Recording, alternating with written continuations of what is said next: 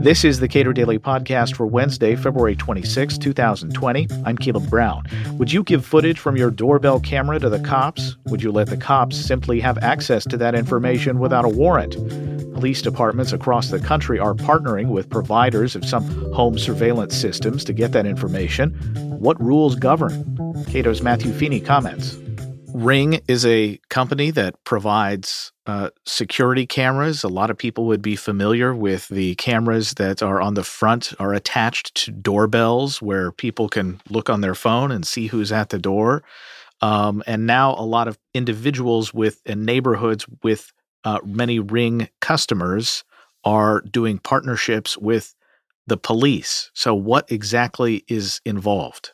As you said, this is a uh, widely used product that people get a lot of utility out of. It's not hard to see why people are interested in having uh, cameras on their front door, uh, especially if you're someone who has been uh, the victim of someone who's stolen your Amazon packages, or you live in a high crime area, uh, or you have a lot of people coming to your home. It's it's not hard to see why you might be interested in a product like this. Uh, of course, the controversy that we've had that we've heard more about in in recent months is the fact that uh, police seem rather keen on getting some of uh, some of the footage that's captured by these devices. Uh, recent reporting uh, reveals, however, that it, it, doesn't seem as if uh, the the footage gathered by these doorbells is particularly useful in solving crimes. Although that could be part of some kind of deterrent effect that in neighborhoods where criminals know that there are a lot of these cameras, they've moved elsewhere. But even if it was the case that these devices are deterring a certain degree of crime, we should also be wary of the long term cultural impact this kind of device will have. Uh, keep in mind that if you live on a crowded street or in a dense neighborhood, just because you haven't uh, installed one of these things doesn't mean your mate, your neighbor might not have. Uh, which means that although you haven't deliberately opted in, you you might nonetheless be uh, recorded and filmed going about your day to day business. What is the relationship between one customers, ring the company, and police departments. What kind of uh, hurdles are there for cops to access this wide variety of video? Customers are allowed, apparently. Uh, I want to stress I'm not a customer, but uh, the the uh, reporting reveals that users are able to opt out of sharing data with law enforcement. Uh, that's something you're allowed to do. Uh, but if police are interested in gathering uh, footage from a particular area, they're allowed to uh, issue a request to the local police department, but uh, it's it's uh, subject to subpoena, and police are not apparently told. the exact identity of the, the person who has the footage who, who's re- recorded the footage, and and that might be, I suppose, of, of, some reassurance in a dense neighborhood where it might be hard for police to figure out who exactly is at the address that uh, is has filmed the the important or relevant footage. Uh, but in less dense uh, neighborhoods, it wouldn't be hard at all for police to figure out uh, who's been recording the incident in question. But it's uh, to, to sum up, it is the uh, customers who uh, opt in uh, to share with law enforcement and law enforcement um, issue requests to Ring in order to gather the data. So, uh, Ring promises this is according to an NBC News report by Cyrus Farivar. Hello, Cyrus. And uh, basically, that Ring pitches this as a product that makes neighborhoods safer, deters, and helps solve crime. You alluded to this earlier, but is there any evidence that that's the case? Not so far. And I, I, suppose we shouldn't be that surprised. It's very difficult to study uh, the cause and effect of a, a device like this.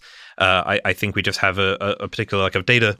But the reporting you just cited uh, points out that uh, police have not exactly been forthcoming to cite inci- uh, incidents where this footage has been important in solving a crime. And you would suspect that uh, police would be quite keen to cite in, uh, to cite cases where this kind of footage has been uh, valuable. Uh, after all, uh, the the more people that have these kind of devices filming their neighborhoods, the the better for police. However, it, it seems as if uh, it's it's actually not proven that useful for law enforcement after all. We we always have to note this: Amazon owns Ring. That's correct. And uh, they sell as a package deal in some cases an, an Alexa device and a Ring device. Again, that's uh, not uh, not that surprising. Uh, although, of course, the the Alexa and, and Ring fit into this broad category of you know, connected devices that are recording people going about their daily business, whether inside the home with a, a smart speaker uh, or or outside with something like Ring, which is a, uh, a, a camera device that is pointed outwards onto public property.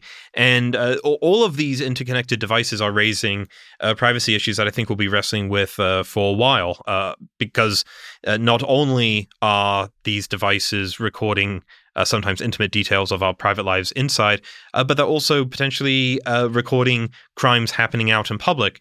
And some might say, well, if if you've got nothing if you've done nothing wrong, you've got you've got nothing to hide. What's the problem if we all attach cameras onto our front doors and we get to record people uh, who who are committing crimes? But I worry that in a society where we are so used to this uh, if you like, privatized panopticon that that people do feel as if they can't go about their daily business. Uh, there's there's a natural, I think, uh, aversion to being recorded all the time. Although perhaps uh, a long term effect on on society is that, is that eventually wears off. But at the moment, I think you could be forgiven for being wary of the devices.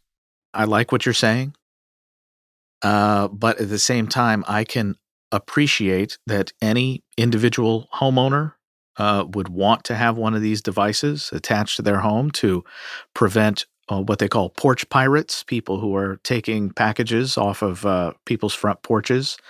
Um, so, from a convenience standpoint, I understand that. And if it's easy to opt in or out of sharing your video with police, I feel like a lot of people are not going to be particularly concerned about uh, their own civil liberties or the civil liberties of uh, people just walking around.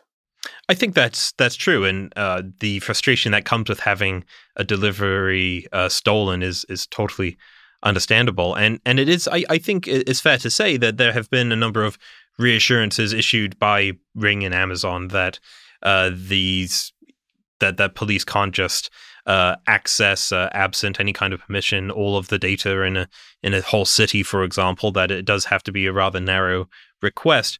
The problem is that uh, as as people in uh, uh, the the halls of Cato have mentioned before, uh, tragedies make for bad policy, and I think it's only a matter of time before some kind of horrific atrocity like a terrorist attack or a school shooting occurs and uh, the, there's data out there that that wasn't gathered that could have been if uh, these devices worked somewhat differently. Uh, so I worry that if uh, we have uh, notable incidents of crime, that uh, the the public will actually become more comfortable with these kind of devices. But you're absolutely right to say that if if there's an opt-in system. If this isn't readily available to law enforcement, those are some welcome assurances. But the uh, history of American law enforcement and surveillance, I think, uh, gives people justifiable pause when it comes to any device that is filming details of your private life. You mentioned police getting uh, this footage via subpoena. Notably, that is not a warrant. That's correct. Uh, we live in uh, a, a, rather unfortunate reality at the moment, I would say, which is that uh, thanks to Supreme Court doctrine codified in the 1970s, police do not need to reach the probable cause or, or, warrant standard when it comes to requesting so-called uh, third-party documents uh, or, or, data. Uh, the third-party doctrine uh, states uh, very simply that you do not have a reasonable expectation of privacy to uh, information you volunteer to third parties, whether that's your internet service provider or your phone company. And it's it's true that Congress has uh, improved upon the th- on the third party doctrine uh, in the decades since. But certainly, when it comes to uh, this kind of data, uh, police, for example, do not need to uh, reach the same standard as they would if they wanted to get inside your house. Matthew Feeney directs Cato's project on emerging technologies. Subscribe to the Cato Daily Podcast wherever you please, and follow us on Twitter at Cato Podcast.